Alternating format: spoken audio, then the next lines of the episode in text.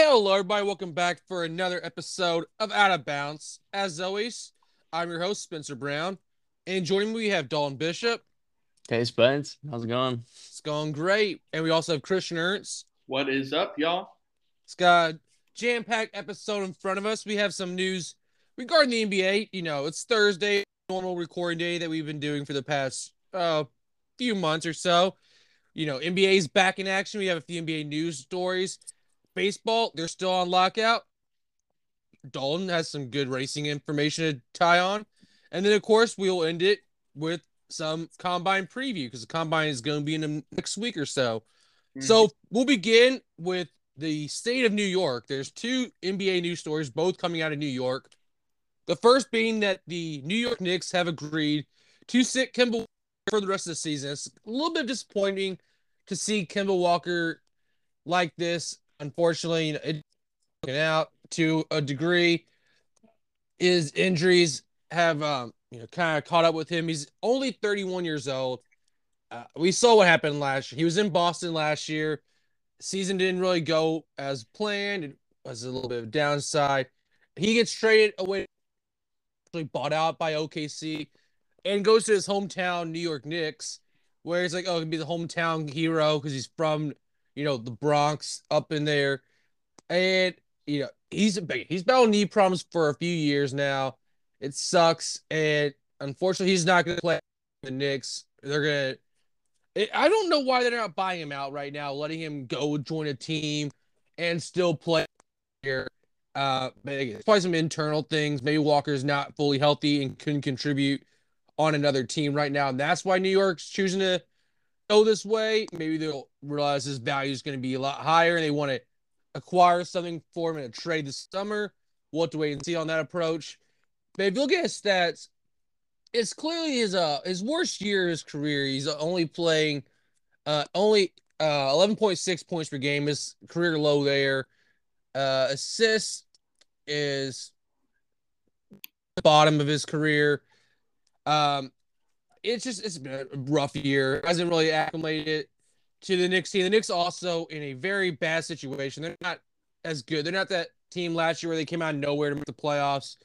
Um, had a good first round series. It's I can't say it enough. It's disappointing to see Kemba because he's such a likable guy and everything, and hasn't really had that playoff success because of well, that one year in Boston in the bubble. He hasn't gotten a chance to you know enjoy a good playoff run because injuries and whatnot. So let's go Christian first here. Just your thoughts on the New York Knicks and uh they're designed to bench Kemba Walker the rest of the year. Um, it sucks for New York. Um, you know, a lot of people, including I think ourselves, were thinking that New York was going to be uh kind of an upgrade team. You know, they're going to be you know kind of competing in the East. Probably not win it all. You know, they don't have a star uh, level player like you know a LeBron, Giannis, and etc. But we all thought, okay, they're a good team. They're like a B team. Let's like their goal is to let's say make the second round. You know, I think that was a lot of people's goals in mind. If you were thinking uh, NBA championship, I'm sorry, uh, kind of delusional with the East, but um, still, we thought they were going to be a good team, and they've been just not consistent. Julius Randle has done his best, I would say, trying to make this team competitive and try and get to the play in. It doesn't really look it right now. Um, so, I mean, for Kemba, it sucks because he's had a history of knee injuries. Um, you know, like you said, Spencer, when he was in Charlotte, when he was with Boston, your favorite team for a little while, and then obviously here with New York. Um, it's just not a good feeling when you're a guy like him. He's a very likable player. Um, I think most fans and most players like him. He, he's not drama related. Uh, he, you know, he's had a great college career when he was. At, a lot of people have really loved the underdog mentality of him. Um, it does suck that he has to sit out for the remainder remainder of the season, but at the same time, we'll see what he does, and um, he could possibly trying to revive his career. Maybe with New York next year, maybe somewhere else. We'll just see. But uh, prayers up to him uh, and New York for real uh, with the remaining of the season. Yeah, Dolan, your thoughts on Kemba Walker and him not playing this year with the New York Knicks? Uh, it's pretty unfortunate. Uh, I thought that Kemba was one of the better players on the Knicks team uh, when healthy. Um, they just gotta just gotta move on then, um, and you know see what happens with with uh, Kemba and uh, Knicks organization as a whole. All right. Also, sticking with New York, just the other day, Mayor Eric Adams from the, uh, New York has announced that New York's vaccine requirement will be lifted. I believe I recall it was March 1st, relatively soon. They will lift the vaccine requirement, which is, again, we don't talk net, more local news, especially in New York, but it does affect affect sports with Kyrie Irving because he has been has been publicly documented he's unvaccinated, has not been able to play home games this year for the Brooklyn Nets. Bet when the vaccine requirement gets lifted, again, I think it's March 1st. Someone can look it up and correct if I'm wrong there. Um, but Kyrie Irving is going to be a full time participant with New York. And it's going to be big news for a Brooklyn Nets team that, you know, currently they're losing big to Boston right now. I just said it because I'm a Celtics fan and I get that jab in there. But Brooklyn, you're, you're seeing eighth place right now in the Eastern Conference, and you need to get you're getting you're getting Ben Simmons back sometime soon. You think? I say back like he played there previously, but you're getting Ben Simmons on the team. Kevin Durant should be back soon, and if you get Kyrie Irving at home, it's the same thing as last year. You get three guys who barely play together. How far can that team truly go in the playoffs? We'll have to wait and see on that approach there. Big Kyrie coming back to Brooklyn. He's a he's a he's a great player. That is a, a fact that's indisputable there. And he has a chance to, you know, take Brooklyn and get them out of that play in because they just need to avoid going because Toronto, as far as I know, they still have the vaccine requirement. So if it's season today, it'd be Brooklyn at Toronto in that 7 8 game, and Kyrie could not play that game. So as long as you can avoid going to Toronto in that scenario, hell, if you make the top six just to avoid that playing situation, that is a goal for Brooklyn, I think, at this point. It's a huge impact for the team. Again, we saw how last year ended. It was disappointing, but also, you know, Kevin Durant's foot was on the line, and that effectively into their season there. So wait and see. But for Brooklyn, if you're a Nets fan, you have to be happy that this drama of will he, won't he play, how many games he going to play, would he miss playoff games? Well, we got our answer. He more likely will not miss any playoff games, which if you're a Nets fan and you have that goal win a championship like you set out last year, definitely beneficial. And the East is wide open. It's, it's, so close that it would not shock me if Brooklyn is held that eight seed and they make a playoff and make a championship run. It just is so close this year. I'll go Dalton next here. Your thoughts on Kyrie potentially being able to play um, full time with the Brooklyn Nets? Cool. I mean, it's pretty cool, I guess. Um, you know, it was his decision whether to get vaccinated or not, and um, now that New York's going to lift the mandates, uh, Brooklyn will be be in the uh, the swing of things and be able to uh, try to with actually their starting point guard now. So, um, especially at home games when when you think that you know maybe Brooklyn could could have a could have a home field advantage uh, going into the playoffs. So I think I think that's good for for Brooklyn and you know um, really, um, yeah, I think I think it's good for the NBA as a whole. All right, Christian, your thoughts with the news that Kyrie Irving is going to be playing home games this year for the Brooklyn Nets? Um, this is absolutely huge for Brooklyn. Um, that was the one concern I, I would say going in uh, into the second stretch of the season, and like really even started February because obviously, you know, this news of uh, the vaccine mandate being lifted in the state of New York slash New Jersey um, is being lifted. You know, we then think that in beginning of February, and you see a lot of states doing that now, uh, and it's big for the uh, Nets. I almost said the Celtics. I'm like, that's not right. um, but it's big for uh, I almost said Boston. Shoot, Brooklyn. I think I see bars for a second. As I, if, know, I, I just big for bars. Like, I'm thinking about Boston. Yeah, yeah, I'm a little loopy right now. But anyway, um, it's big for Brooklyn because you know you finally get more of a chemistry with Ben Simmons if he ever plays, KD when he comes back, and now Kyrie can play uh, in pivotal games. Now Brooklyn has a really good possibility of going, I would say, decently far in the East. Um, I would say Ben needs to get on the court uh, if he can at at the very least like mid March, because if you don't, I mean, if you don't get on the court till you know May playoff time, I mean, I don't think Brooklyn's going to do anything. So Ben, you know, you gotta like you got like I hate to say suck it up because you know I'm a big uh, mental health advocate. Um, I take that stuff personal, but at the exact same time, um, you wanted out of Philly. You wanted, you know, to have a fresh start. This is your fresh start. You, Kevin Durant, Kyrie Irving, y'all want to win a championship without help, quote unquote. So you got to do your very best to get back on the court and uh, give the chemistry of these guys. So if that happens soon, I think Brooklyn is an absolute dog in this. Um, I love my Miami Heat and I love Chicago, and I think Chicago's a really good team this year. But they're one and two. I don't really have this uh, strong confidence that they can both uh, be in the Eastern Conference Finals this year. I think Philly is still good. I think Milwaukee's very good. Boston could scare people. Uh, Brooklyn at full health, uh, even with Harden, like it was just Brooklyn's the best team. So yeah, it's going to be very interesting now that Kyrie's back to play home games. So we'll see how it goes uh, if they get out of the play in and see who they play in the first round. Yeah. Also, I mean, I don't know if you mentioned. Did you see Philly? Because Philly's getting James Harden this weekend. I saw that he'll make his debut yeah, Friday. I, I did mention. Yeah, the East is still wide open, Christian. I don't want to face anybody, but at the same time, also, I think you could. Both our teams could beat anybody in mm-hmm. the East. Gosh, give me another Celtics Heat Finals, Eastern Conference Finals. That was fun a couple years ago. Oh yeah.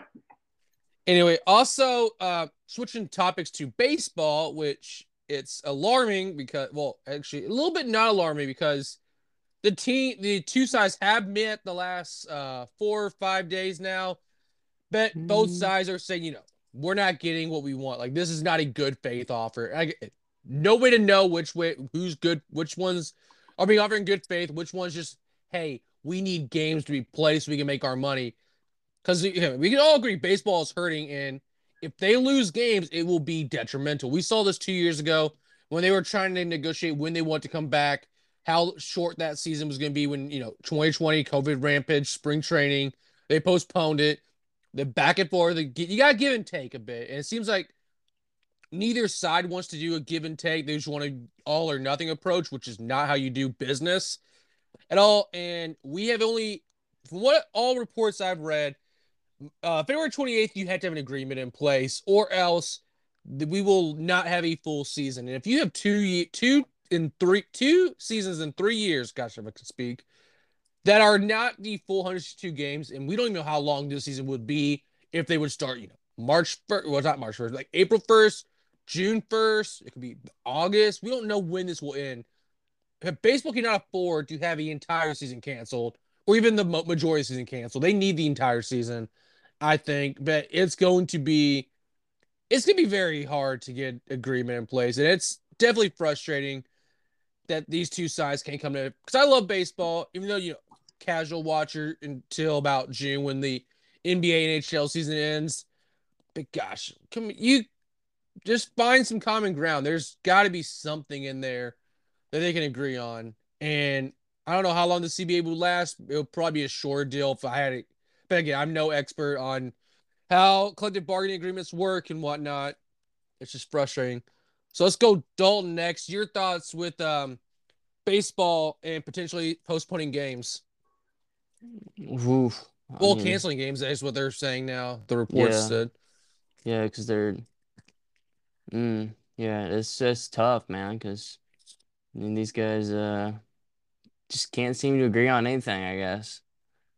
Just I don't know. I just feel like we can't come to terms. Players, players want one thing.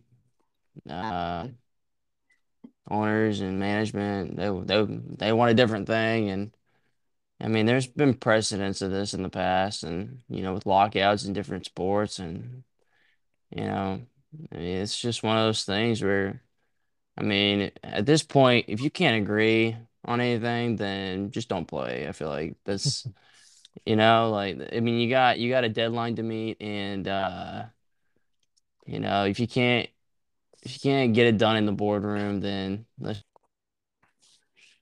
let's just skip the season, I guess. I'm not I'm not sure that I mean that's not what the players want. Um, I'm sure that's not what management wants, but you gotta gotta think about it. Like if if the players say, for example, they want more money, like do you gotta realize that they've got livings and they got stuff that they have to do outside of baseball. And so if they need more money for the say minor leagues, but the minor league wages, if you want to increase those, you have to realize that these players have lives off the baseball diamond. So, yeah, I mean, obviously, me being in a sports admin class at my at BU, I we've been looking at this one very closely. Uh, I shouldn't say very closely, but like to the point where we like know what's going on. Um, and uh, I mean, yeah, it's just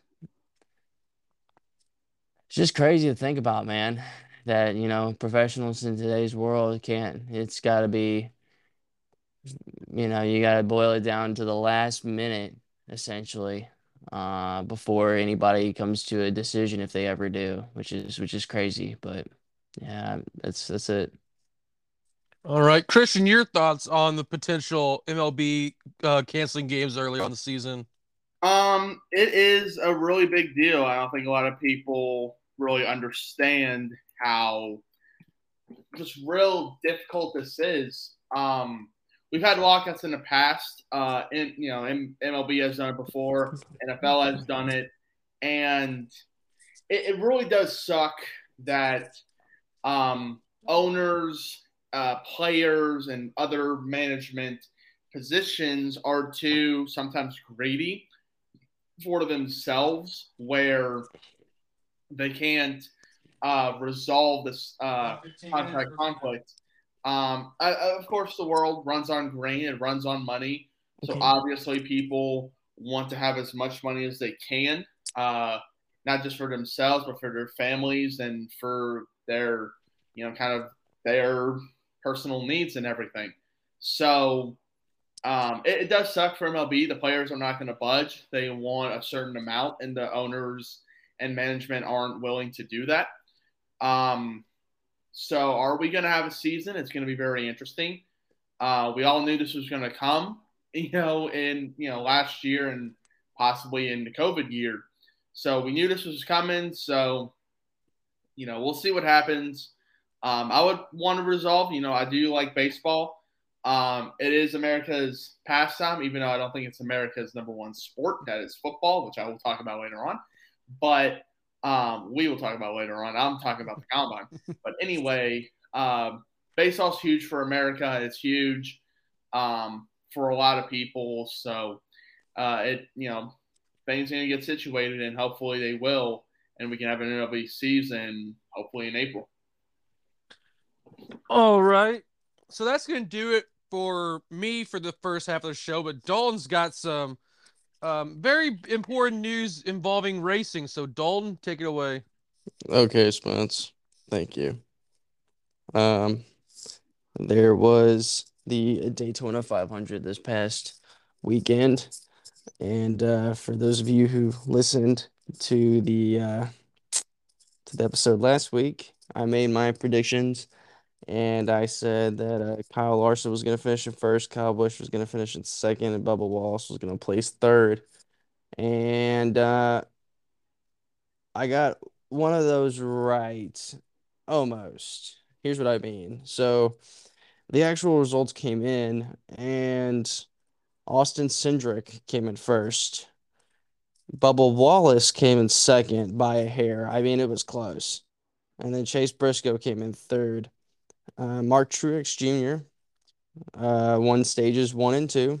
and then Austin Cindric obviously won stage three and the race as a whole. Uh, but it was crazy, man. There was there was a ton of wrecks. There was a wreck on lap 63 at the end of stage one where a car went airborne. There were eight cars involved. There was a there was a wreck on lap 151 in stage three where a car hits a wall, five cars involved. Lap not 191.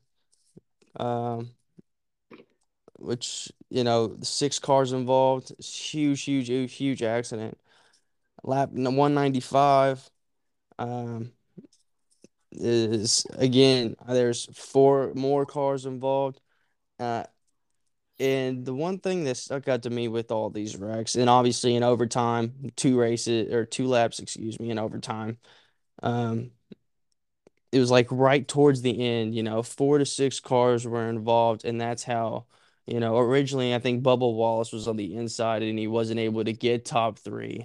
And then that wreck happened, the guy on the outside, uh card car number 12, I forget who it is. I'll look at it in a second, but he swerved, hit the wall, and then three more cars got involved uh along with him. Uh and then there was a bunch of them that just came in behind that wreck. Um but yeah, I mean, it was it was crazy, man. It was, you know, a lot a lot of a lot of cautions. I think seven to be exact. And those you don't know what caution is, it's basically the yellow flag. Uh, you know, like the slow down, like the uh the lead the lead car's got to go out there and you know get everything in order. Um,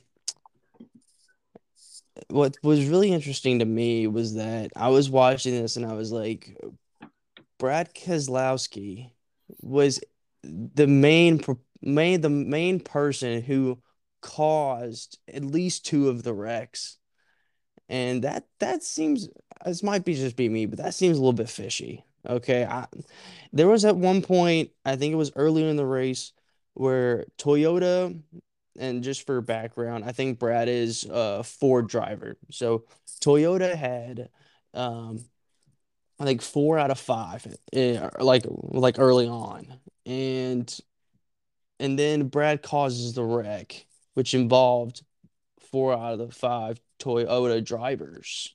Okay, that Kyle Busch almost got put out of the race. I know Kyle Larson got put out of the race. He didn't finish. And then there was a few others who also um didn't finish. And you know, these guys are not Ford drivers. And that, that was kind of fishy to me, but you know, we're gonna we're gonna let it go for now because I'm not really that I'm not a uh, huge conspiracy guy. Anyway, so um yeah, a Ford Ford driver ended up winning the race. Toyota came in second. Um and it was kind of cool, man. It was kind of cool to see. Um, we had Floyd Floyd uh, Floyd Mayweather's Chevy car number 50 was um was in the race for a little bit uh until he lost a rear wheel in stage 1. Um the go Michael Jordan um is 23 11 Racing uh was in this in this race. Uh Bubba came in second um in the 23 car. Uh Team Penske takes home takes home the Daytona 500 win. And then um that's I think that's pretty much it for for that particular race. I have some news before then though. Chase Elliott had signed a 5-year extension with Hendricks, excuse me, Hendrick Motorsports a day before the Daytona 500. And those of you don't know, Chase Elliott was the 2020 Cup champion, uh, four-time reigning winner of the fan-voted most popular driver award, and is locked in the Chevy number nine, which is his car through 2027. And now, uh, Hendrick Motorsports can focus on a new deal for William Byron. Um, their other racers, Kyle Larson and Alex Bowman, are in new deals already, and all four drivers made the playoffs last year. And Larson's first first uh, chip that was this past season. gave Rick Hendricks, who's the owner, back to back titles with 2020, 2021. So, you know, they're looking pretty good right now, uh, especially for the future. Hendrick Motorsports, one of the best in NASCAR, I would have to have to say. Um, moving on, there is a uh, race uh, that is over in California, uh, Fontana. Um, that is uh, that is at three thirty Eastern Standard Time on Fox, and uh, that that ought to be kind of sick, man. Uh, it's gonna be. Let me see here.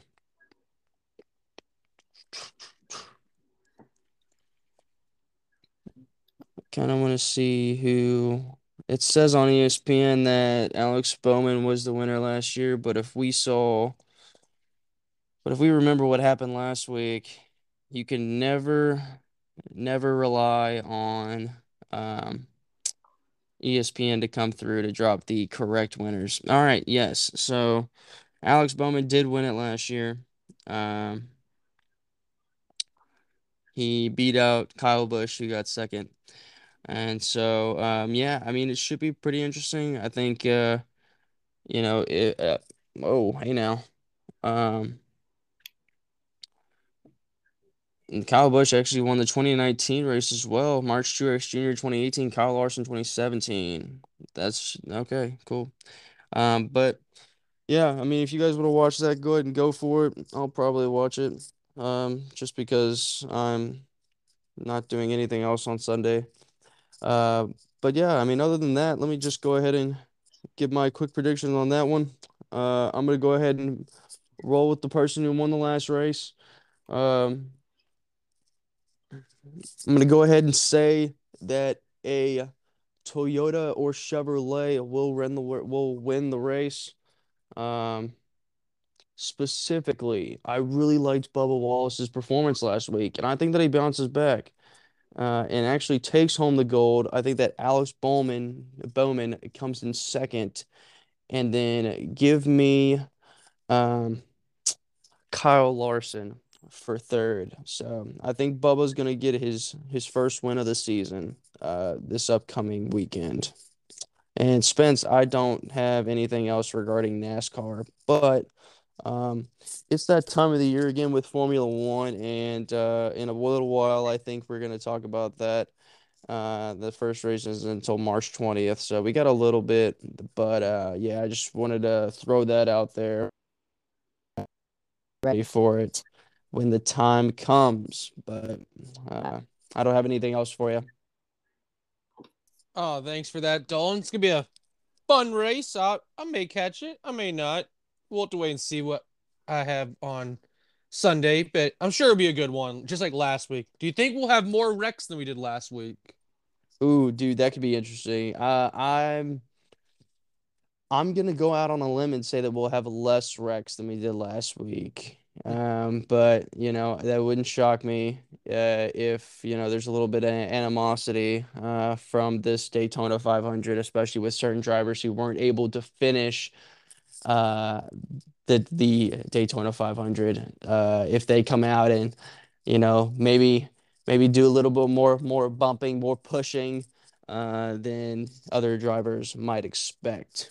So uh, we'll have to see. All right, so we will take a brief ad break. When we come back, we have a little bit of news that you may not think that we would talk about, and then Christian, he's been begging to have this segment in here. So just so we have racing with Doll, we'll have we will have combine slash draft preview with Christian. So we'll take a break, and you do not want to miss this.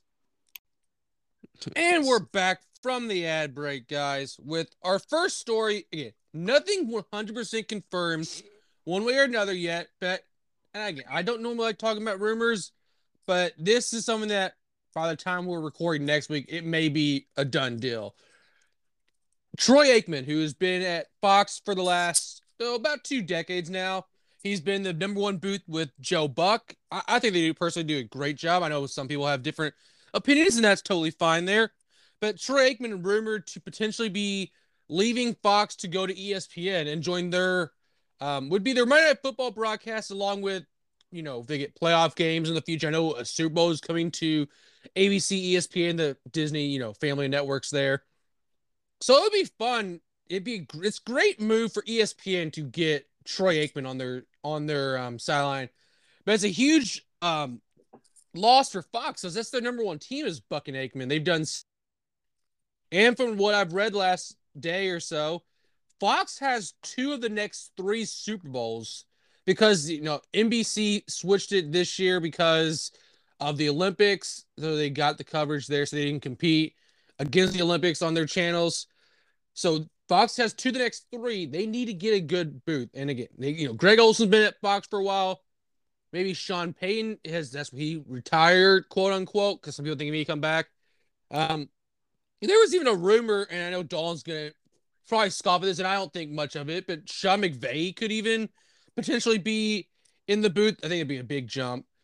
Uh, you know, there's also again, who knows where they could go, but for ESPN to get a guy of Aikman's caliber to pair with, let's face it, Monday Night Football, of like the lead broadcasting games, we go NBC, CBS, Fox, and uh, ESPN. ESPN is probably the weakest front line there. Although, again, it's a lot, a lot of shakeup because Al Michaels contract with NBC right now. Michelle Tafoya, their silent reporter with NBC, her contract right now. So NBC is going to have a big shakeup with Sunday Night Football next year. I'm I'm just excited to watch it because Amazon is getting the mix with them getting the Thursday Night Football deal. Uh, I, I could go on and on because I just love. That was one of the times I want to be a sports broadcaster. That may fall in line. We'll see what happens with my future.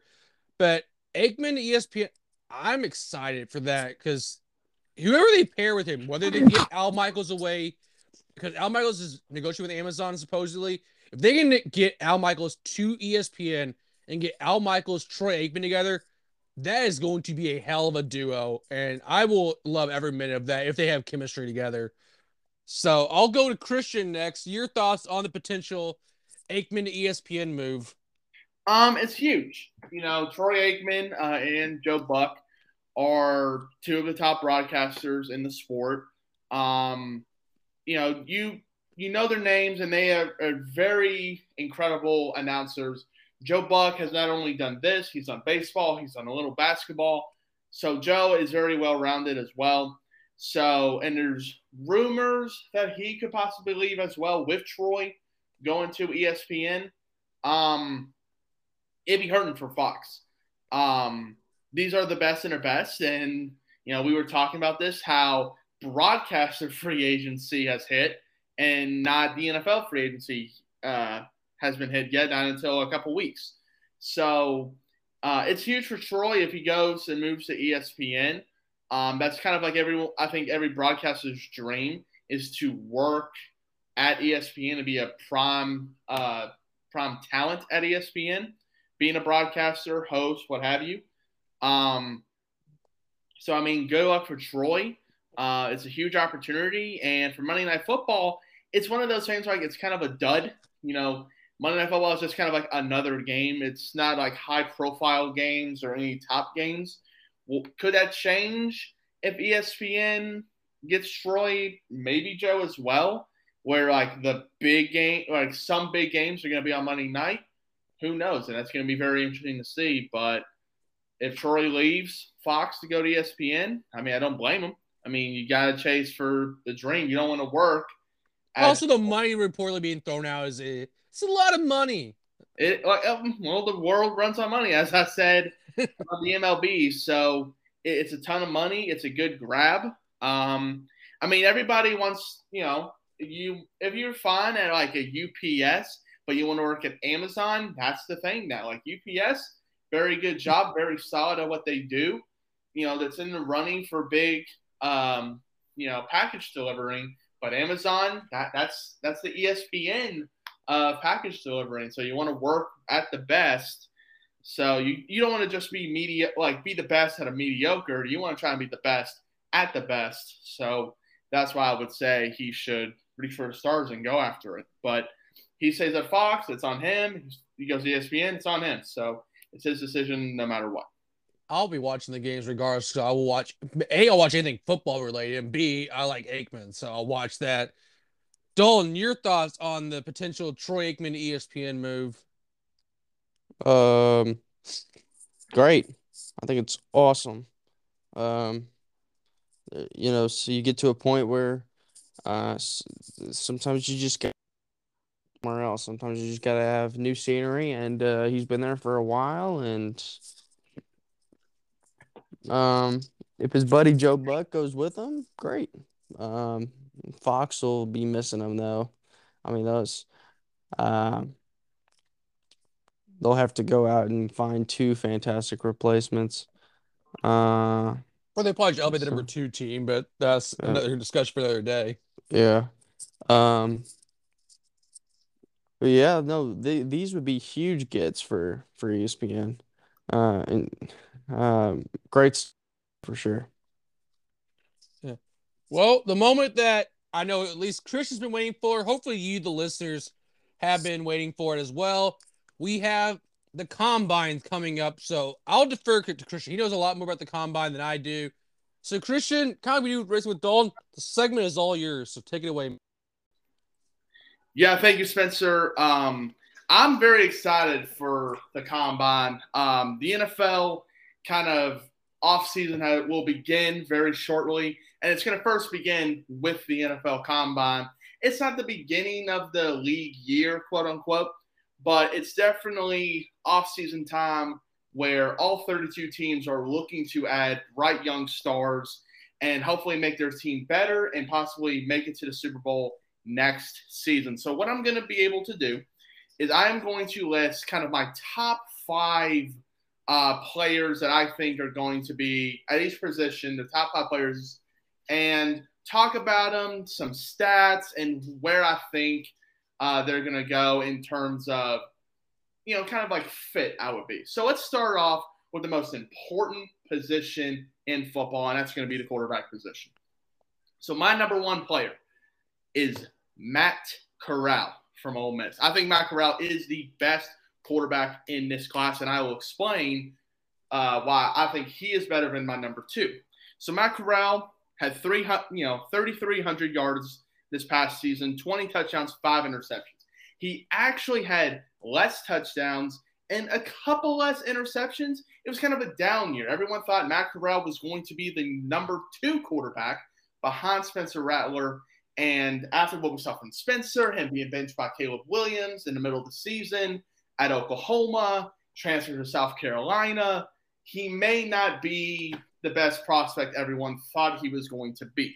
But Matt Corral, he also had a down year in terms of passing and being that just top dude.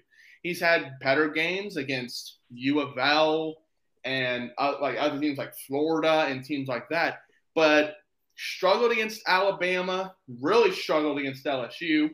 Um, and when we go down each week by week, I will break down each of my top quarterbacks and also talk about quarterbacks who will do well at the combine who I think, okay, they've raised their stock.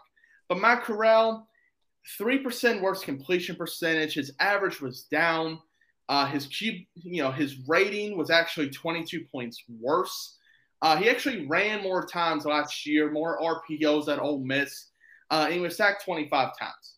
In the SEC, he was third in yards, eighth in touchdowns, and fourth least in interceptions. They're kind of most in that terms. And then third in completion percentage. Very, very good quarterback, zipper of an arm. Of course, the question is he tall enough? He's 6'2, and everybody wants that 6'5 prototypical quarterback. But we've seen Russell Wilson, Drew Brees, Kyler Murray be smaller than the average quarterback and still make amazing plays. The number two quarterback I have on my list is Kenny Pickett from Pittsburgh. Why I think he is my number two is because of one person he kind of reminds me of North former North Carolina quarterback Mitch Trubisky. And it's not because of a throwing motion or his averages and all this stuff. Last year, or the last couple of years he's been the starter, he's averaged 12 and a half touchdowns, eight interceptions. Mediocre. Just a mediocre quarterback in Pittsburgh. And he blew the heck up in the in the ACC. He had uh, four, you know, 4,300 yards, 42 touchdowns, seven interceptions, 6% better completion percentage. And he's a very solid runner. He's not, he's more pocket passer than Matt. He's second in yards in the ACC, first in touchdowns, eighth in interceptions, which is okay, and the best completion percentage.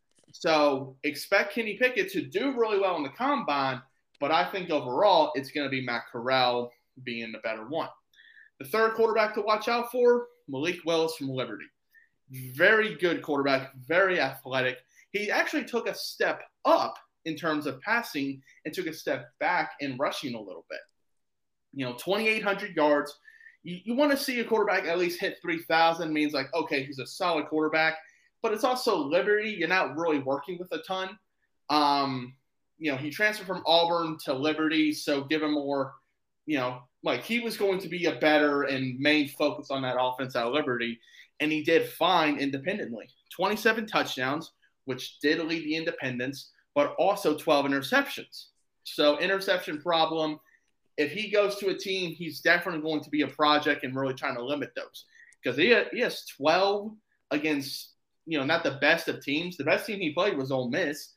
So if he's having 12 interceptions, he's kind of raw in terms of accuracy. So let's see if that, you know, gets better at the combine A, and if he when he does get drafted uh, in April, you know, was actually down completion percentage by 3.1, uh, and he actually did worse. And like I said, in rushing.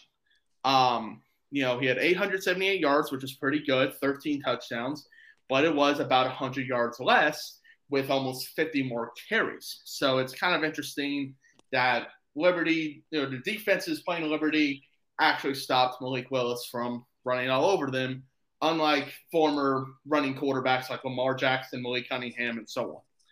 My number four quarterback to watch out for, Sam Howell. Again, he was one of those dudes that everybody thought okay, Sam is probably third best quarterback uh, coming in this class preseason. Spencer obviously fell off the map. Matt went back, and Sam went back in terms of passing. He has gotten worse every single year in passing since 2019, his true freshman year. Lit the, you know, he lit the ACC on fire. Did fine last year. Uh, did fine two seasons ago during COVID. Last year took a major step back. You know, just a little bit over 3,000 yards, 24 touchdowns, nine interceptions, almost 6%, percent, 6% uh, worse completion percentage. You know, 1.5 worse average in terms of passing. You know, he doubled his rushes from about 96 to about 183, and he ran for 828 yards. He was sacked 48 times. So hopefully, you know, who, whichever team, you know, gets drafts Sam Howell, a better offensive line will be there for Sam, so he's not hit all the daggum time like you know AFC champion winning quarterback Joe Burrow was this past season. So you know fifth in yards in the ACC, sixth in touchdowns, fourth most interceptions, sixth middle of the pack in completion percentage, and number five quarterback. It's going to be interesting how you two react to this. Former Louisville, Kentucky native Desmond Ridder from Cincinnati, the 6'4, 215 pound quarterback from Cincinnati. I think he is the fifth best quarterback, and there's a lot of conversation with that. Carson Strong, Bailey Zappe, Jack Coan, um, Brock Purdy from Iowa State. I had a lot of options here, which, by the way, all the names I just mentioned, let's see what they can do in the combine, and I think they can do very well. But Desmond Ridder had an amazing year 3,300 yards, he had 3,334 yards. He just has one yard short. Holy crap. What a stat line. 30 touchdowns, eight interceptions, 100 more passes. So Cincinnati really focused their offense on him. Um, completion percentage was a decrease, but he had 100 more passes, which was fine. Um, a thousand yard increase in yards, 0.4 average. He ran more but less yards than he did last year, and he had half the amount of touchdowns he did was six. So he really wasn't the running kind of quarterback they wanted him. He was more of a pocket passer, and he did very well for that.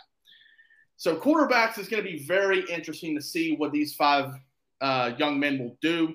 Obviously, like I mentioned, Jack Coan, can't wait to see him at Notre Dame.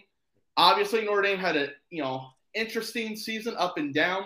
Even though they were number, I believe, five in the college football playoff or number six, whichever one it was.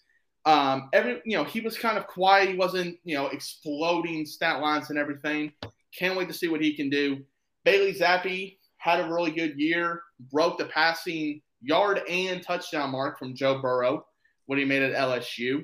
And Bailey, forget the team he played uh, in the I think Hawaii Bowl or Bahamas Bowl, uh, or, er, you know, in the beginning of bowl season, lit them up and did really well for Western. Carson Strong, again, one of those preseason quarterbacks we thought was going to do really well. He kind of slimmed back and really regressed as a passer and a runner. Um, and this is Mountain West, you know, Mountain West competition. Yes, it's D1. Yes, there's a lot of uh, players that I will talk about from the Mountain West that could be really good.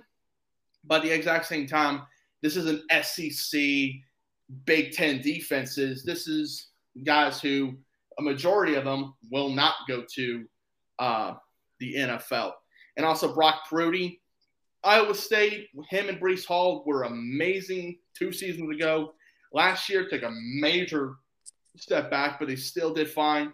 Let's see what he can do, and he can be probably the number six quarterback, honestly, if he does very well. So now we're going to go to the running backs. And my number one running back is Breece Hall from Iowa State, who I just mentioned.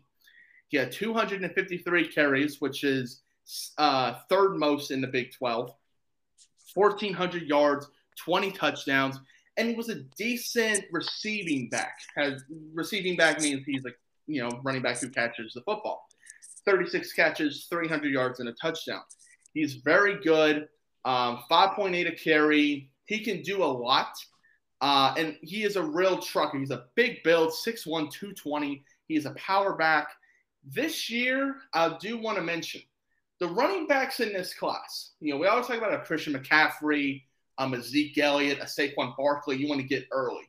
I don't think there is a back in this class that you would want to get top 10, top 15, top 20. Uh, they're not elite in that sense. But at the same time, Breece Hall, I do think is the best running back, and it's it's a little bit of a competition, but I think he's ahead of the curve. Number two for me is Isaiah Spiller from Texas A&M, 6'1", 215 pounds. 179 carries. He did get hurt midway through the season, so his stat line is not as good as these other quarter uh, quarterbacks, running backs I'm going to mention.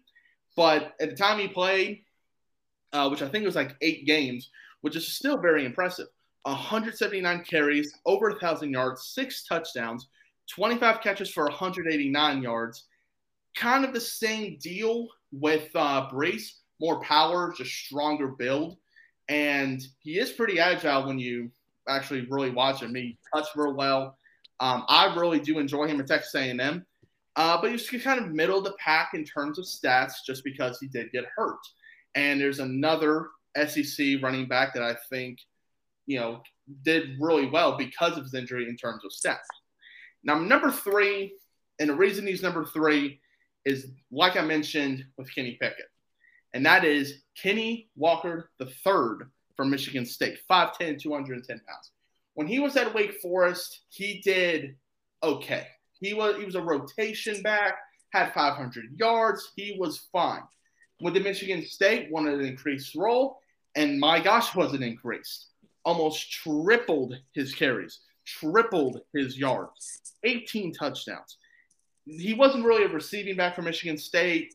They, they didn't really run, um, I guess, you know, 10, 11 personnels where the running back can sometimes get the ball. But the reason why I think he's number three is just because is this a one hit wonder, right? You never want to see that. But is he a one hit wonder? Kenny Pickett did really well but he was just mediocre his entire career before that. Kenny Walker had a very good season this year, and a lot of people think he's number one back. But before then, just kind of middle of the pack. And that could be said by a lot of other players. But nothing screams at you before the beginning of the season saying, oh, Kenny Walker, watch out for him. Everyone thought, yeah, he can do something, but like exactly what? So I think Kenny Walker is going to be number three right now. Depending what happens at the combine, he could move up and he actually could move down for me. Number four for me, and this it was a it was the best of the Georgia trio, and I think that's Zamir White from Georgia, six foot, 215 pounds, 160 carries, 856 yards, 11 TDs, and he also had nine catches in the backfield. I think he it, exactly like the other two I mentioned with uh, Breece Hall and uh, Isaiah Spiller. Bigger build, trucking kind of running back. He's not the guy that's going to, you know, outspeed you or outsprint you, home run hitter. He's just let's get the yards, 5.3 average a carry, and we'll do fine. And that was Zamir White's role, and that's what got them in Georgia to win the national championship this year. So I think Zamir, very underrated. A lot of rankings don't have him in the top five. I think he's really good, and I hope he absolutely knocks it out of the park. So I actually look right uh, once we get that on Friday. That's when the running backs are due.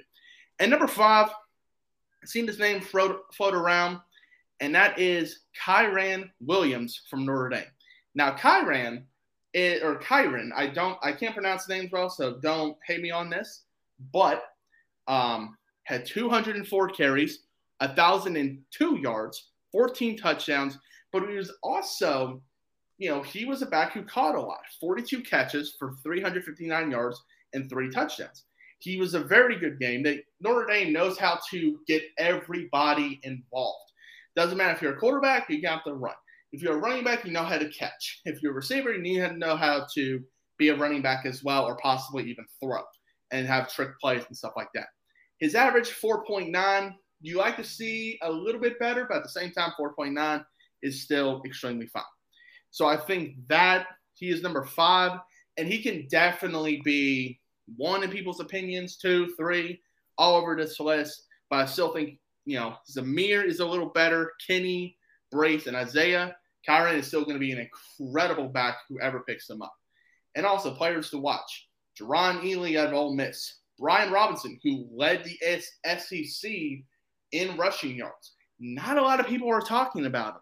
I think he can shock a lot of people, and he's a Bama dude, right? We talk about Bama dudes. Mark Ingram won the Heisman. Derrick Henry is the best running back in the NFL right now. Brian Robinson, Bama dude, he, he's a monster. So I can't wait to see what he does. And also Hassan Haskins. He and Kenny Walker were the top two in the Big Ten. So Hassan will be very interesting to see once we get into the combine. Up next is the wide receiver rankings. These are this is a really good class. You know, last year with Ja'Marr Chase, DeVonta Smith, Jaylen Waddle, um, Amanius St. Brown, one of the St. Browns who went to Detroit. Um, very good class. Um, Elijah Moore, uh, who I thought Green Bay should have drafted um, in this past draft. These receivers are pretty daggum good. And my number one wide receiver, and I put this in quotations, if 100% healthy, uh, I, be- I forget the exact injury that he had in the national championship game, but losing him absolutely hurt Alabama, and that is Jameson Williams from Alabama. 79 catches, which was only fifth in the SEC. Pretty good for, you know, pretty low for the SEC, in my opinion. Uh, 1,500 yards, almost like right there close to 1,600. 15 touchdowns and average 20 yards a catch. He was number one in every single category besides catches. I think he can have the fastest combine. I think he can be very explosive for any NFL offense. Um, you look at a team like the Jets, they could absolutely need a speedy guy like Jameson Williams. Um, I think it's a top 10, top 15 pick, and I think it would be very good watching him. The next guy I have for you is Drake London from USC. Kind of a, you know, again, pretty seasoned. We thought, okay, he can be an okay receiver, but everyone, he had a really, he did have a really incredible year in terms of stats, you know, in the Pac 12 wise. Um, 88 catches, you know, 1,084 yards, seven touchdowns only, wasn't, you know, touchdown threat really, and about 12 average. Very good wide receiver, number one in catches and yards in the Pac 12. Uh, very explosive, really nice route runner. I can't wait to actually really dive into his film. I haven't really watched a lot of these players' films, you know, as we go on the list here, but still, I think Drake London can be very, very good for any NFL offense. Number three and four are two Ohio State guys. And this is incredible to me that there were almost three wide receivers at one school who almost had a thousand yards. And one of those guys who had a thousand can't even go in the draft next. He can't even go in the draft this year. He has to wait till next year with his quarterback CJ Stroud to be able to be uh, draft eligible. But my number three is Garrett Wilson. He is the Jameson Williams of Ohio State. He was a speedy guy, seven catches, 1,058 yards, 12 touchdowns. He, he he's absolutely incredible watching him in real time. Um, again, nice route runner can really like if you're sleeping on Garrett, he's gonna beat you. And he's not the guy everybody talks about. He's not the guy in Ohio State everybody talks about. That's actually number four, Chris Olave. Number four, Chris Olave, 65 catches, five less than Garrett. Like you saw how they spread the ball to the three best wide receivers in college football, and they done really well. 936 yards, so close to a thousand. 13 touchdowns, and he broke the all-time touchdown uh, record at Ohio State. Very talented wide receiver. Um, honestly, there could seriously be five wide receivers. All five receivers I'm going to mention could possibly be drafted in the first round. Receivers are very valuable in this class, and these receivers are very good and can absolutely be better, could possibly be better than this past class with Ja'Marr Chase, DeVonta Smith, Jaylen Waddle, and etc.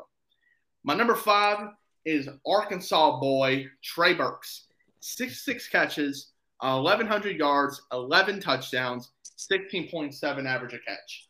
I mean, Arkansas is just kind of one of those teams where it's like they're good in moments, like they start off hot and then they kind of fall off, or vice versa. They start terrible and somehow beat uh, interesting teams later on down the season. And Trey Burks was one of the reasons. Um, you know, even though 66 catches, he was really their only main target at Arkansas. Um, he the NFL comparison is AJ Brown with wiggle which means he's just a little bit more agile in the hips uh, and can be able to uh, beat opposing cornerbacks pretty easily. But wide receiver is going to be very, very good. And I can't wait to see him really all, you know, catching with the quarterbacks and with the tight ends. Guys to watch out for David Bell out of Purdue. I think he is very underrated. Uh, Jahan Dotson, who is top five for a lot of people, but he's kind of a slot guy. So if you need a slot receiver, go after Dotson and be just fine. But I'm thinking if you want a receiver, you want an outside threat, I think you get one of these five guys I just mentioned. Um, another guy people can go after, Dontario Drummond, uh, made some very good plays at times uh, at Ole Miss with Matt Corral. Um, Skyy Moore out of Western Michigan, one of those guys that he can really pop up some games. And again, Mountain West, Western Michigan, not going to be the biggest uh, threat, but he is going to be a very interesting uh, player, possibly. George Pickens out of Georgia, he's not getting a lot of hype. Wan'Dale Robinson out of Kentucky, he's very good. Justyn Ross, at one time we thought he was going to be, you know, a top receiver coming out of a class he's fallen off a lot of boards just because of injuries and not being really the same kind of player. But these receivers, it's very deep. And could we see a Cooper Kupp come out of a school like, I don't know, Christian Watson out of North Dakota State? I mean, I, I think he is a fine receiver. I think he's a day three guy, kind of like Cooper. But it's going to be very interesting to see what happens with the lower kind of schools. And now we move on to tight ends. Tight ends, it's not a good class this year. It's just really not. I've looked at so many boards because I really haven't really dived into uh, past receivers. But tight end this year, nobody has a consensus number one. They have Jalen Wydermyer as the number one guy. They have Trey McBride as the number one guy. They have Isaiah Likely out of Coastal Carolina as the number one guy. They have Cade Otton from Washington as the number one guy. I mean, it, it's tight end is going to be very interesting, and it depends on the person. Um, but for me, the number one tight end is going to be Jalen Wydermyer from Texas A&M. 40 catches, 15, uh, 515 yards, four touchdowns, 13 average. Um, again, more of a red zone kind of threat. You know, you need six. You kind of throw to Jalen. Real solid tight end, fine blocking. Um, he's gonna do. You know, he's a big dude, like six five, six six. You know, real just kind of manhandler. So if any team decides to draft him, you know, if they have a good pass rusher, Jalen could do very interesting for them. The next two guys I'm going to mention are two main receiving tight ends who are like blocking wise, they're okay, but receiving, they're real big receiving threats. And num- my number two is Trey McBride out of Colorado State. Number one weapon for Colorado State. He had 90 catches, 1,100 yards, only one touchdown, which is very surprising. Um, he's kind of like one of those guys that he falls at the two yard line and they have to run in, it, like it really sucks for his stats like that, but still very nice tight end, big receiving threat. So in terms of receiving tight end, I think he's probably the number one tight end. Number three, in my opinion, is Isaiah Likely from Coastal Carolina. 59 catches, 912 yards, 12 touchdowns, 15.5 average. Coastal Carolina, we all had like this hype around Coastal Carolina. Um, they were like I think at one point a top 15 team in college last year, and they're a very good school. And I think they can absolutely be better. Uh, it is the Sun Belt, so they're not playing the biggest and baddest competition out there. But when they have to play, they play a pretty solid game. So I think Isaiah Likely is a nice tight end, big receiving threat, and he could absolutely fall into day two, you know, type of tight end range. Number four for me is Jeremy Ruckert. Now, his stats are not going to be huge because he's from Ohio State. So, like I mentioned, yeah, three guys with 1,000 yards. Those are the main three dudes who CJ Stroud threw to.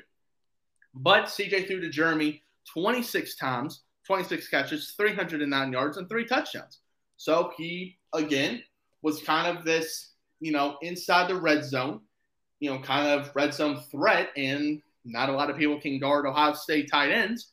They are pretty good at sometimes. So Jeremy, I definitely think can be, again, day two caliber draft pick. And number five for me, I don't really see the hype on this guy, but there's not a lot of big tight end names that I think could really make some noise. But it's going to be Cade Otton. You know, one list put him as the number one guy because he's a you know he's a blocker, but he's not really a receiving threat. 28 catches, 250 yards, one touchdown, and that was like at the beginning of the season.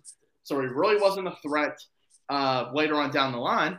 But he's kind of an H kind of tight end, which I mean by H is he's a second tight end, but he's mainly a blocking kind of tight end. So, you know, he, he's kind of a full, your, your old school fullback kind of dude.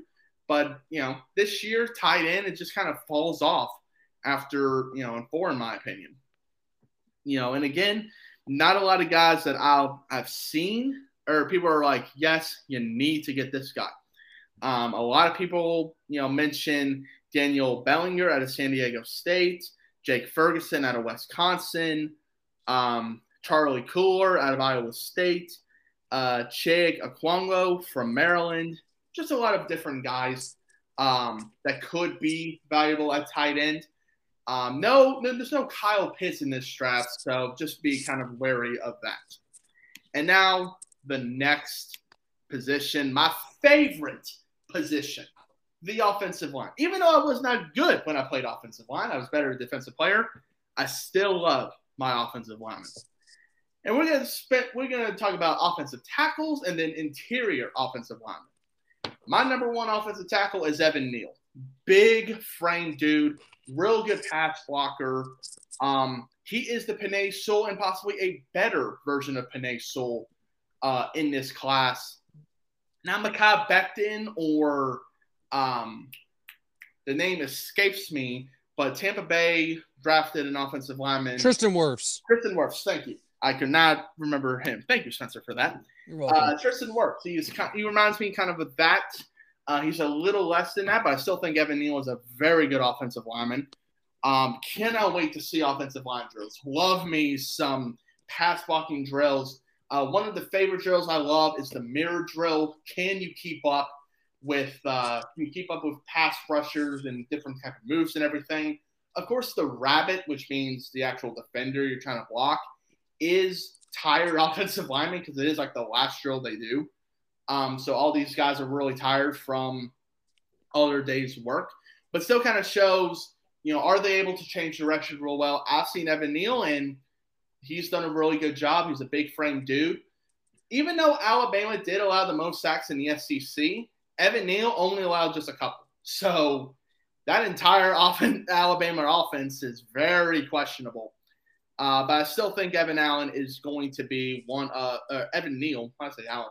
Evan Neal is going to be one of the top prospects in the class and possibly number one overall pick. My next pick, and again, I cannot pronounce names at all, but is the NC State player Ikem Ekwonu out of NC State. Um, same thing, same build. Um, a lot of people thought, oh, he's more of an interior guy, and he could be. You know, people list him as a guard. Uh, he's played guard, he's played tackle, and he's very good at both. So if, he, if whoever drafts Akeem, which I think is going to be top five, um, they're going to get a real versatile offensive lineman. So in terms of that, he's absolutely number one. Because Evan Neal at guard, uh, you, you, don't really see a six six six seven guy um, at guard, but you know who knows? Akeem kind of six four six five ish. Um, he can definitely you know play anywhere that they need him, so he can do very well whichever team locks him up. Number three, it's Charles Cross out of Mississippi State. And again, I've been watching a ton of film on these offensive linemen, but Charles is a big frame dude. I mean, he just kind of manhandles you and makes sure you don't do a daggum thing against Mississippi State's quarterback. He did the best he could. Mississippi State is not the best uh, program in terms of right now, but it's a very good program still, and from a historical standpoint. But Charles Cross, absolutely a top 10 pick and could be very well for an NFL program. My number four is a non uh, FBS division school, and that is Trevor Penning out of Northern Iowa. He is the Ali Marpet of the world. Uh, Ali Marpet went to Hofstra, which is not even a Division One school; it's a Division Two school, and he's one of the best offensive linemen in the NFL. Trevor Penning, kind of the same thing. Day one, day two ish. Um, you know, Cincinnati definitely could be in this range of getting Trevor and can do just very fine. He's a big frame, big boy. Um, and again, he's one of those guys you want a guy from Georgia, Alabama, Iowa, all these Big Ten schools, even because uh, Big Ten knows how to recruit, especially Iowa, Wisconsin, Penn State. They know how to uh, recruit offensive linemen. You let a guy sub under you like Trevor Penning, he's going to make you regret, uh, tr- you know, drafting other guys over him. So I think Trevor absolutely can steal the show in terms of offensive line. Cincinnati, I think they should have their eyes on Trevor with the 31st pick once the draft comes in April. And my number five, I really had a lot of uh, struggle with this because they list some offensive linemen I've seen play tackle as a guard and some I've seen as a guard as a tackle. They list him as a guard. I do not remember seeing him uh, as a guard, but Kenyon Green from Texas A&M kind of big, you know, six four, six five ish. He could play inside if he really has to. Uh, but I still think he's a good frame, good pass blocker. Um, in terms of NFL, you know, how will that transition? College ball, you know, it's still pretty good because SEC talent, a lot of defensive players we're going to talk about are from the SEC. So he did a very fine job if he played over at Texas A&M, and especially against two of the top defensive linemen from uh, the SEC. Now, my interior offensive line. My number one guy, and I think he is probably the best overall prospect, um, you know, in terms of offensive line, is Tyler Linderbaum out of Iowa. Uh, he is a center. He plays center mostly. and very good. He's you know very smart, trying to lead his offensive linemen to very do well in pass block. They don't give up sacks a lot. That's the weirdest thing. Besides Purdue, they really didn't allow a ton of sacks. And Tyler Linderbaum is that reason, really kind of controls that offensive line.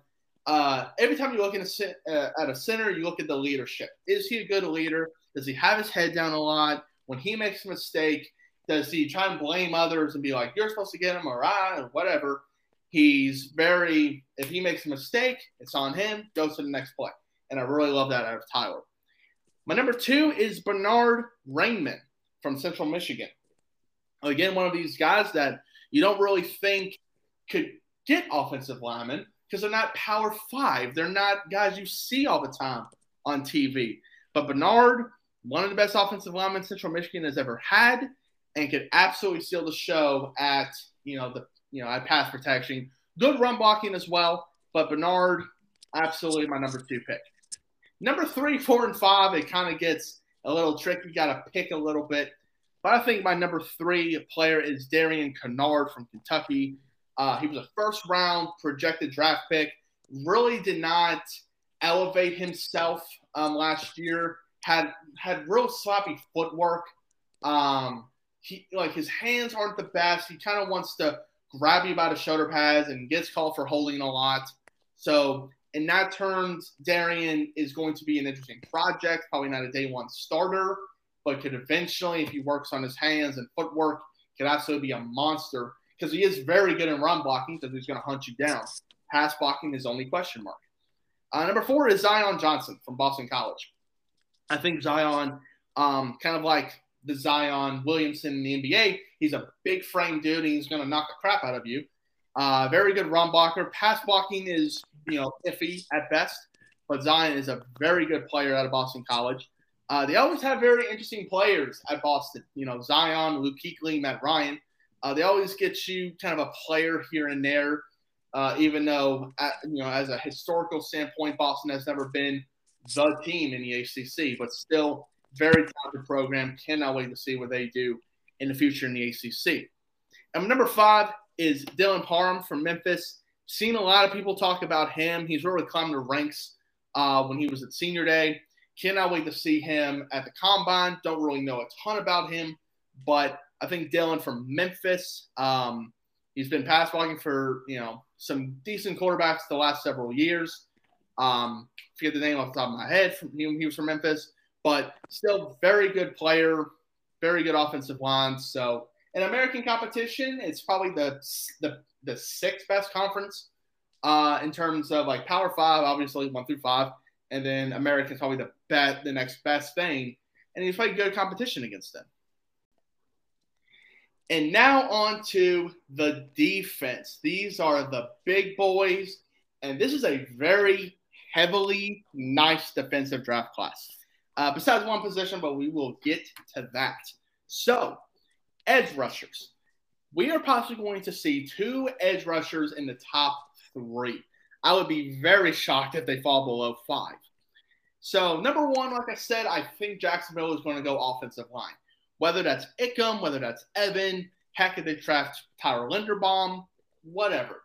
I think Jacksonville needs to draft offensive line just per need because Joe Burrow, they drafted, they didn't draft an offensive line. Joe almost got hurt again in the Super Bowl. But my number one edge rusher, and I'm probably going to get a lot of crap for this. It's Kayvon Thibodeaux out of Oregon. Kayvon was the number one prospect other than Spencer Rattler. If you're not mentioning quarterbacks, Kayvon is the number one preseason draft dude. Everybody thought Kayvon was the top defensive end. Last year, you didn't really talk about the you know defensive line because there wasn't really great defensive linemen. Kayvon was the best defensive lineman uh, in college football, even though he wasn't going to go into the draft. Oregon, you know, he had 49 tackles, seven sacks, and two forced fumbles. He did fine. Um, Oregon, it was very interesting this year. They started off really well. At one point, I think number two team in the entire nation. Um, and then it just fell off a map. Utah twice, um, just embarrassed. Uh, you know, the head coach left. So a lot of just bad things happened at Oregon towards the end of the year. But Kayvon did the best he absolutely could, and it kept his draft draft uh, stock up to, like I said, potential uh, top three draft pick. My number two is Aidan Hutchinson. And to a lot of people, it's Kayvon and Aidan, 1A, 1B. Everyone's going to say, oh, I think Aidan is the better one. I think Kayvon is the better one. I just think what we've seen, we know Kayvon is really very good. And he's consistent. He's going to get after the quarterback any way he can. Pac 12 doesn't have offensive line. Um, the better offensive lineman, that's the Big Ten, that's SEC. Pac 12 is kind of the least uh, conference in terms of offensive line, just in my opinion. But Kayvon did really well, seven, tack, seven sacks. He was a very good guy. He was always in the quarterback's face. With Aidan, he was projected number 32 to the Kansas City Chiefs in the preseason in the preseason draft. So we all knew Aidan was talented. We all knew that he was going to be a first round draft pick. In terms, if he just gets better, period, he was going to be a first round draft pick. He was amazing. 62 tackles, 14 sacks. He and another guy we're about to mention, they they killed it. They absolutely killed it at Michigan. And Aidan is just a versatile guy. He will he can bull rush you, he can swim you, he can just juke you if he has to. Offensive linemen are just, you know, just going to be in trouble going up against Aidan Hutchinson. He's a very just raw athlete. And I think he can absolutely just make a mark, whether he goes to Detroit, he goes to, you know, the Jets, the Giants, Carolina, if they want to go defensive pass rusher again. Aidan's going to be very good wherever he goes. Number three, and again, terrible pronouncing names, but it's George Karlaftis out of Purdue. He didn't have the explosive season we thought he was going to have. Only uh, 36 tackles, four and a half sacks, two forced fumbles. He he did do well against Iowa, like I mentioned. He, that was one of the big games he probably had, but he was just really quiet this year. A lot of teams in the Big Ten really focused on George and kind of made him irrelevant during the year. But still, he's a very talented dude. Uh, cannot wait to see him at the combine, and he does very well. He's going to probably stay at number three, in my opinion. Number four is David Ojabo from Michigan. David and Aidan, match made in heaven. Like, and also a match made in hell for any offensive lineman. If you stop Aidan, David's going to kick your butt. You stop David, Aidan's going to kick your butt. So it was really just, you know, kind of a bad deal in terms of offensive line. And that's what, you know, them too, and also a whole bunch of other pieces that Michigan really helped Michigan go into the college football playoff for the first time. And even though they did get stopped by Georgia, you know, Aidan still did what he could do. He was silenced in that game, in the college football playoff game against Georgia. But at the same time, both are very good players. David, 35 tackles, 11 sacks. Just two guys alone yeah, 25 sacks. That's very impressive. Not a lot of teams get 25 sacks, period, in college and the NFL. So very impressive for them. And also five forced fumbles. You know, he really turned over the football a lot when he needed to with David. So he is a very good player. And I say number four but in a lot of other years, I think he's number one last year, honestly. And number five for me, Jermaine Johnson, num- the Jamer, Jermaine Johnson, the second from Florida State. He was really the only defensive, like, really defensive maker uh, for Florida State. 70 tackles, 12 sacks, two forced fumbles. Absolutely a monster coming off the edge. And at Florida State, you're going up against Kenny Pickett, Malik Cunningham, Armstrong, uh, Sam Howell. You got a lot of decent quarterbacks. These offensive linemen could not handle, could not handle Jermaine Johnson. And again, he's number five on my list, but Dagum, he can be, you know, top, he can be number one for a lot of people's, um, you know, a lot of people's sports. And I'm not going to mention the names to watch. I'm going to kind of you know, mix that with the interior defensive line, which I will mention next, the interior defensive line. And now, this is going to have a little pushback, in my opinion, I think. I don't think the number one player is Jordan Davis out of Georgia. We all thought Jordan Davis was the one hit one, like we thought he was the main dude uh, in as an interior defensive lineman. I think it's actually his partner in crime in Devonte Wyatt. I think he is the best pass rusher um, of their the interior defensive lineman. They ran a four-three and sometimes even a, a three-four, and Devonte at at the edge actually did very well. Um, he can get to the quarterback in numerous different ways. He is a bigger set edge, so I kind of put him in into the interior defensive line because I feel like he'll be better suited interiorly. But Devonte, I think he is the number one guy. Number two, I think is the DeMarvin Leal from Texas A&M. 58 tackles, eight and a half sacks, forced fumble, an absolute monster up front in the SEC. If you're getting eight and a half sacks with a really good offensive line, conference in the SEC, you've got to be someone to deal with. And DeMarvin had a little bit, you know, we didn't think, we thought he was going to have a really good year, really didn't hit that. So kind of fell in a lot of boards. But I still think DeMarvin is very talented and can really just knock you back whenever he can. Now my number three is Jordan Davis. And here's the thing. He's a big dude, but he's a run stopper. And like if you need a run stopper, your run defense, LA Chargers, is really bad and you need somebody to just plug in the A gap or plug in the B gap, whatever, you get Jordan Davis.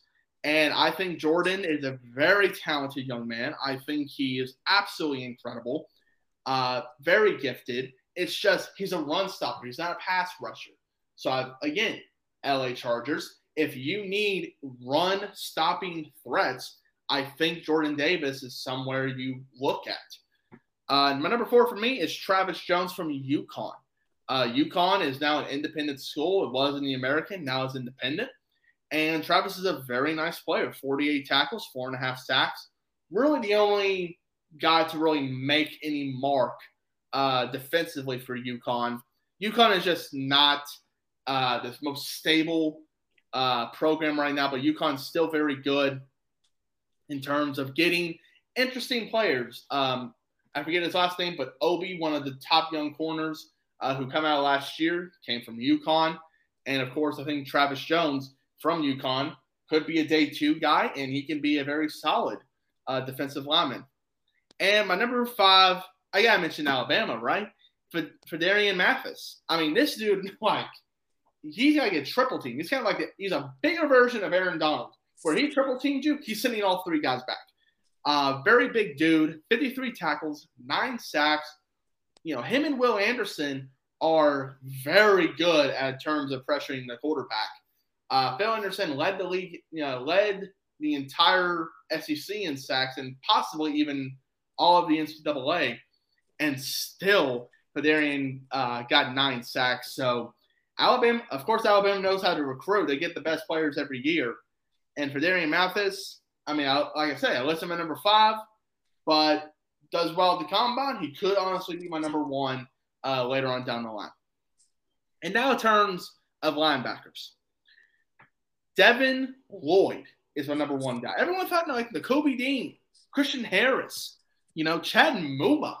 You know, a lot of people talk about Chad Muma out of Wyoming, but Devin Lloyd he is a he is the all in package as a linebacker. He covers very well. He goes after the quarterback really well. He can cause interceptions. He can knock the football out. Devin is the best linebacker in this class, and I don't think there's going to be much movement. If it is, he's number two at worst. Like, honestly. Devin Lloyd, over 100 tackles, eight sacks, forced fumble, fumble recovery, four interceptions. This dude is everywhere, and he was a huge threat against any Pac-12 offense because Devin Lloyd is right there in your face, and he is going, and he doesn't miss a lot of tackles. I think he's only missed like a handful of tackles. So he hits you, you're not going to go away from him. So Devin Lloyd, I think he's the best player in this class. My number two is Nakobe Dean from Georgia. Georgia and Alabama. Like Georgia had the number one defense this year, so no wonder a lot of their players are on my rankings right now. But it's going to be very interesting to see what happens to all these players.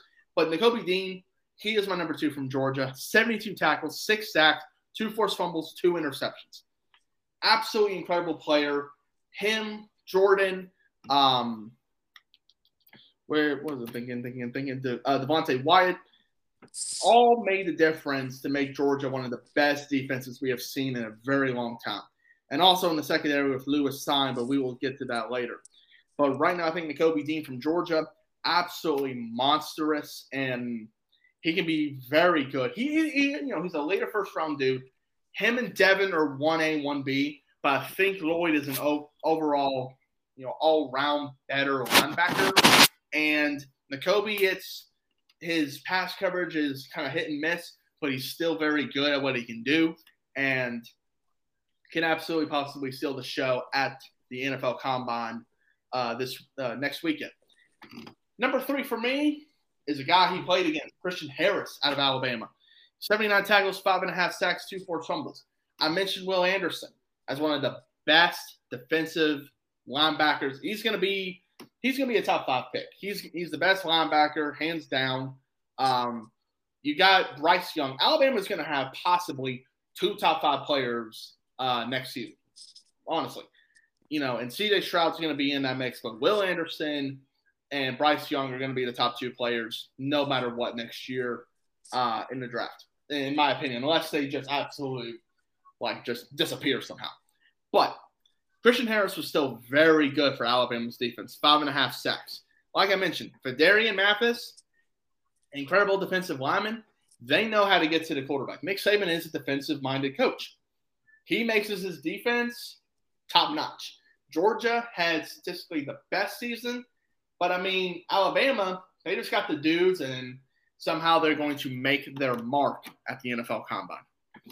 Number four for me is Chad Muma out of Wyoming. Uh, again, kind of a late bloomer.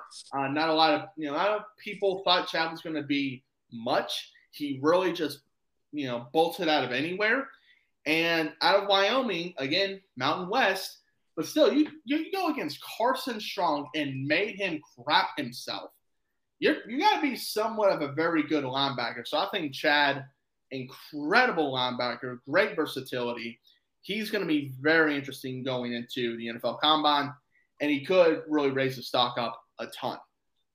And number five for me, again, there was a lot of talk. Is Domann uh, the best linebacker? JoJo Domann out of Nebraska. Is he number five? Can he be late first, early day two, you know, possibly midday two? But I think it's going to be Leo Chenal.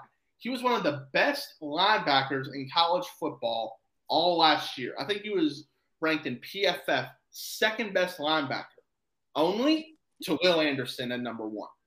But Leo has really just shocked the entire world. Really, the only impressive thing out of Wisconsin's defense was Leo. Very good player, absolutely, you know, monstrous, great at pressuring the quarterback. Leo, it, you know, he makes his move on the combine watch out for his name being popped up in mock drafts because I think he can be that explosive. Cornerback, I think this is probably the toughest to really nail to five, but I also do think that this is probably the best position because you can have a, I mean, again, number four could possibly be drafted first, in all honesty. Number one for me, not shocked, is Derek Stingley. Um, very, just very versatile dude. Um, only bright spot for LSU this year. LSU was very up and down this year. Uh, missed a bowl, or actually, no, they made a bowl against Kansas State. I forget if they won or not. Um, but Derek Stingley was really the only impressive thing out of LSU. Their pass defense was pretty decent. The run defense, not so much. But Derek Stingley, the only bright spot for LSU. Number two for me is Sauce Gardner out of Cincinnati. Uh, didn't allow a single touchdown, even though he started as a true freshman several years ago. Very lockdown dude. You think Alabama would score on him? No, he still handled his business uh, when guarding Jameson Williams when he had to, guarding uh, any other player, Slade, uh, Slade Burton, I believe his name was. Um, you know, so he, uh, Slade Bolden, excuse me. So Sauce Gardner absolutely shut down. He, he's going to get scored on. Every everybody will. It's the NFL, like this NFL receiver offense heavy. You're going to get scored on, but if you can make that a real low number, absolute dominant corner uh, wherever he goes. Trent McDuffie. Um, a lot of people are kind of pushing him, you know, under the rug. Not a lot of people are giving Trent his due, but with Sauce Gardner, real shutdown dude. Didn't allow a ton of touchdowns or big plays uh, when he was in the Pac-12 at Washington. Um, again, like I think he is one of the only bright spots at Washington. It's an it's an up and down program, and he really handled his business uh, when he had to. So very solid corner. Cannot wait to see him in the combine. Kaiir Elam uh, from Florida, or Elam, excuse me. Um, he was at one time the number two corner, only behind Derek Stingley. He's kind of digressed a little bit, you know, as Florida did this year. Um, you know, going off of last year. But Elam is still a very good quarterback, uh, cornerback, and he's, you know, he's not as shut down. He, you know, gives up some stupid plays here and there, but at the same time, when he's on, he's on. And if you play a big receiver, big time receiver, you don't really see him when he's co- uh, covered by Elam. So, you know, he can definitely be, you know, under radar guy and can possibly steal the show at the combine. Number five for me is Andrew Booth Jr. from Clemson. Uh, this is a very good corner class. I think Andrew Booth can definitely steal the show. Um, very locked down, very just tight. Um, you know, man to man, you really don't, you really can't get away from him. Very good man corner. Uh, zone hit and miss, but still very good. Um, Andrew's definitely going to be, I think, an early day two draft pick. And also just looking at the defensive backs of you know and all, um, you know, QC Cole is definitely a name. Joseph uh, Corker is someone you can watch out for. Um, a lot of nice corners in this and secondary pieces. So it's going to be very interesting what happens in the corners. And now safeties. Now this I mentioned uh, a while back to the guys. It's Kyle Hamilton, and then it's the rest. Um, I don't think it's not a very good safety class at all besides Kyle, Kyle Hamilton, who's a top five pick. Um, I think he is probably the best player in this class. Um, he, you know, he was hurt and got hurt in a minor knee injury uh, late in uh, late in this past season. Didn't want to come back and re-injure it. Um, but Kyle Hamilton, the time he did play, very locked down, um, very rangy safety. Can go on one side of the field to the other in a second very quick, very explosive, lockdown in coverage, very nice uh, safety, and I definitely think he is probably the best player in the class. But he won't go to top five, and he will be in the top five at, at worst ten.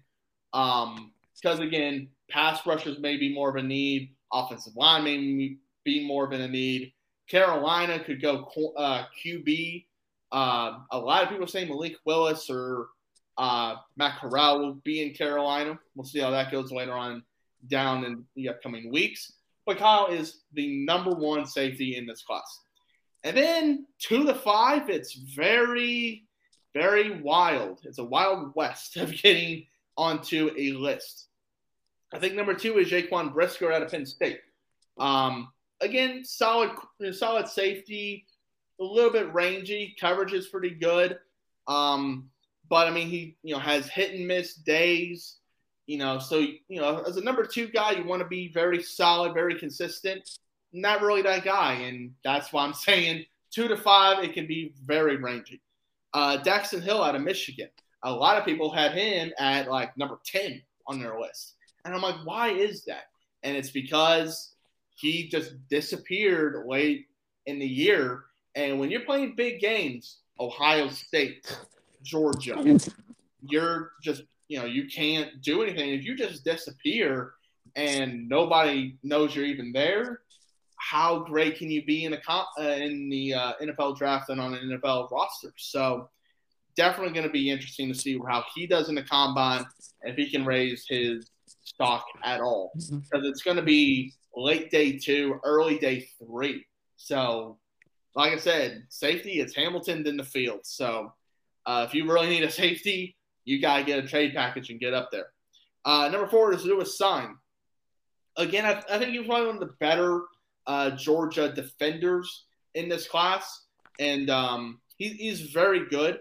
Uh, I don't remember if he was the guy with the pick six, but uh, Lewis Cine was really nice against Alabama, and um, you know he, he really shows that he is good at times. But then you know he's hit and miss, kind of like Daxton Hill, kind of disappears. Not in the biggest games, but still, sometimes you don't know he's even there. And then number five is Bryan Cook from Cincinnati. Um, again, Cincinnati has some really nice talent. Um, and it's going to be really sad to see these guys go, and Cincinnati may regress heavily uh, defensively and offensively. Uh, with Sauce gone, Desmond gone. Um, I believe there's another Cincinnati running back who could be out the door uh, in terms of drafts. So it's going to be, you know, uh, Jermaine uh, Jerome Ford, excuse me, uh, was the running back out of Cincinnati. So that is, you know, he, he's a big time safety. Uh, really made plays when he really had to. So he's a good, solid safety. It's just coverage ability. What is that like? And then I kind of put this in quotations. So I kind of thought of one of my co hosts here, and that's Dalton Bishop. Dalton would be one of those guys that would ask me, Did you look up kickers, punters, and possible long snappers uh, and special teams personnel? Uh, am I right on that, Dalton? Would you be one of those guys who would ask me about kickers and punters? Yes, if you didn't put it down, yes, I would have asked you about those fine people. Yes, I, I am shocked. Uh, and I actually texted our other co-host Spencer, and I actually said, "Let me actually say it word for word for my boy." Um, so I made a section in my notes titled "For Dalton," which includes the top two kickers and top two punters if he asks. But I'm not, I'm not gonna wait till he asks him. I actually did them. I did the research. Well, not research, quote unquote, but I did looking up. And Dalton, here are the top guys for you if the LA Rams decide to go punter kicker with the first pick. I mean, hey, Matt Gay's a free agent, so maybe they will. Thanks, guys. Thanks. I mean, I, I, did this for you, man. I did this for mm-hmm. you. So I know you did. Let's start. Let's start with punters. Let's start with punters. And the number one guy is Matt Araiza out of San Diego State. Now, again, I didn't do a single other research besides the top guys in the class, so I don't know how good he is. But kicking and punting. Oh no, he has some record-breaking like long punts. Like he is well, no, I he had at least a sixty-yard punt at one point last year. Oh, that's like Johnny Hekker. I think the first pick the LA Rams should go is go after Matt Araiza at San Diego State. That's just me.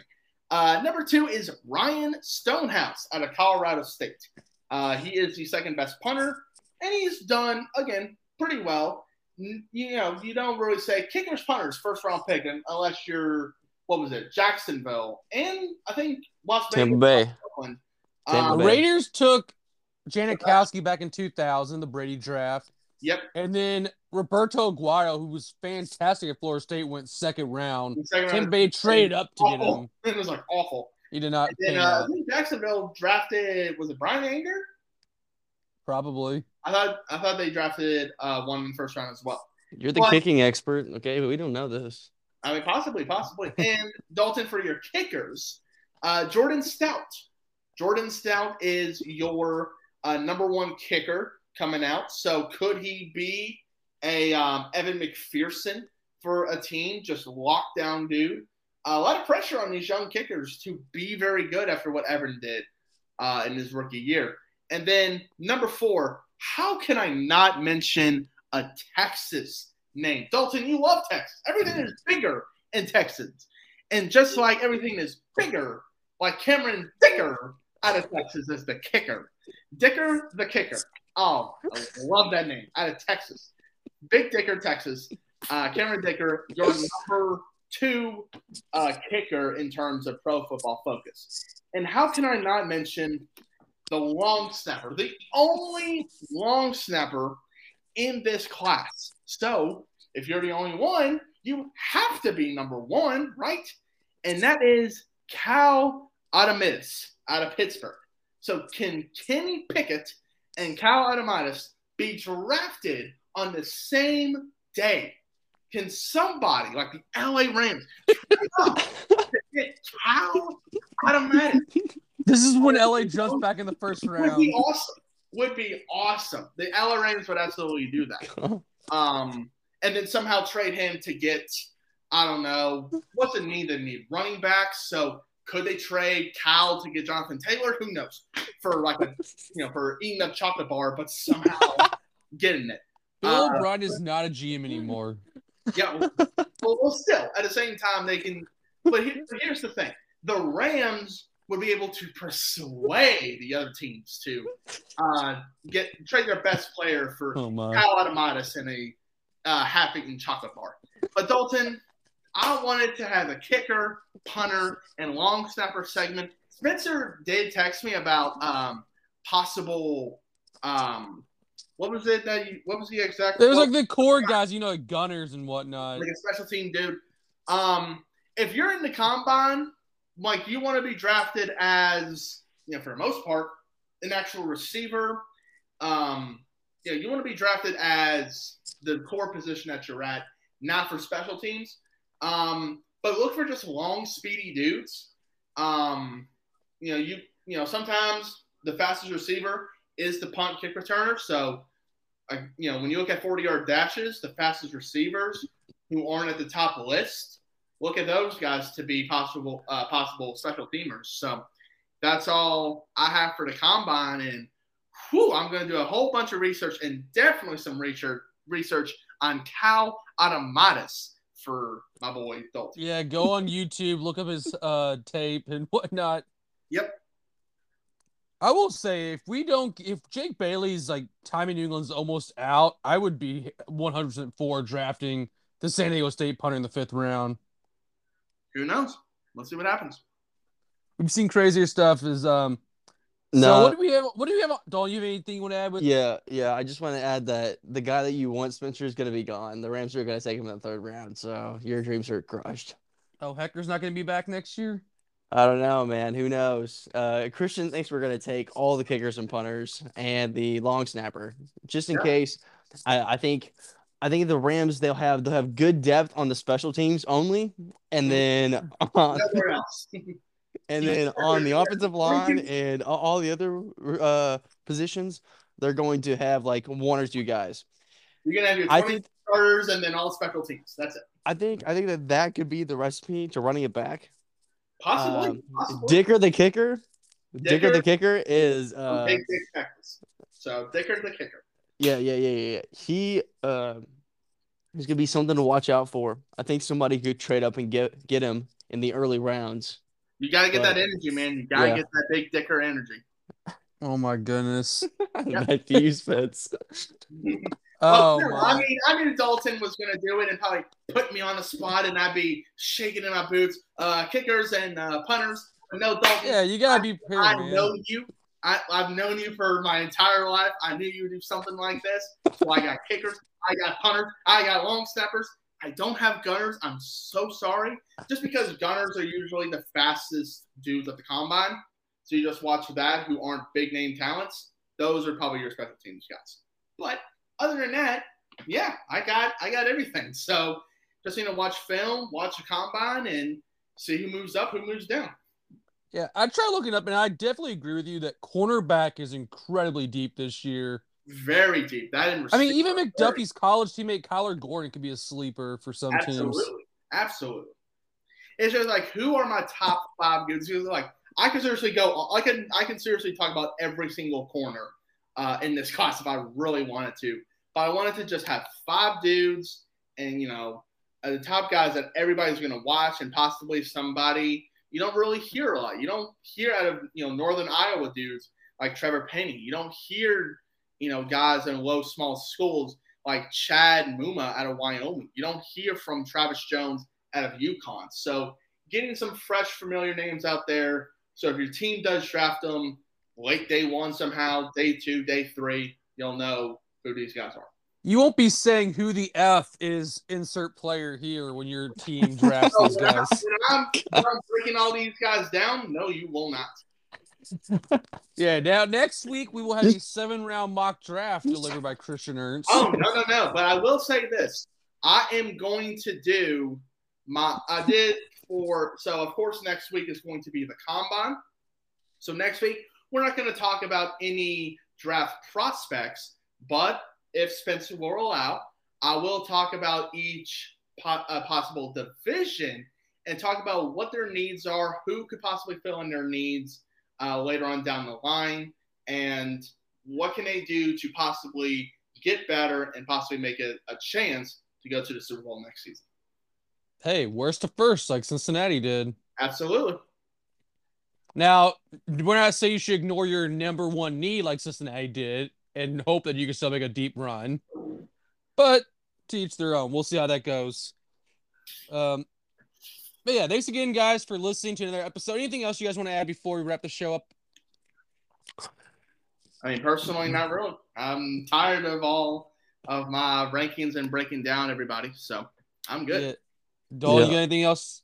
Um, yeah, I, I, I think I think that we should make that into a T-shirt. Um, who the who the who the F is insert insert here. I should make that into a T-shirt. Put it on the front. Um, and then on the back, we'll just have a list of all the draft picks who we didn't know, and then happen to be like really good players. I know it's gonna take a while, but I think that we can really make a good product out of it. So, I'll. Uh, you, hey, I'm you- not a, I'm not a marketing guy, but I know you have some history with marketing. Yeah, see, I will I will go ahead and talk to you guys more about this idea. I just came up with it like two minutes ago because I think, yeah, you guys keep bringing up that joke that I did on draft day, and which in hindsight's pretty funny, but, um, but I think that uh, it could be it could be a good success, uh, and, you know, as long as you you know keep it PG. So, um, that's all for now, but you know, I'll keep you guys in the loop. Appreciate it, Dalton. Um, that and Dicker the Kicker, those two shirts, which I'm sure that one probably already exists. Yes, But- uh, maybe, but you know, whatever. Anyway, thanks again, guys, for listening to another episode of Out of Bounce. As always, I'm Spencer Brown. I'm Dalton Bishop. And I'm Christian Ernst. So thanks again for listening and enjoy the rest of your day.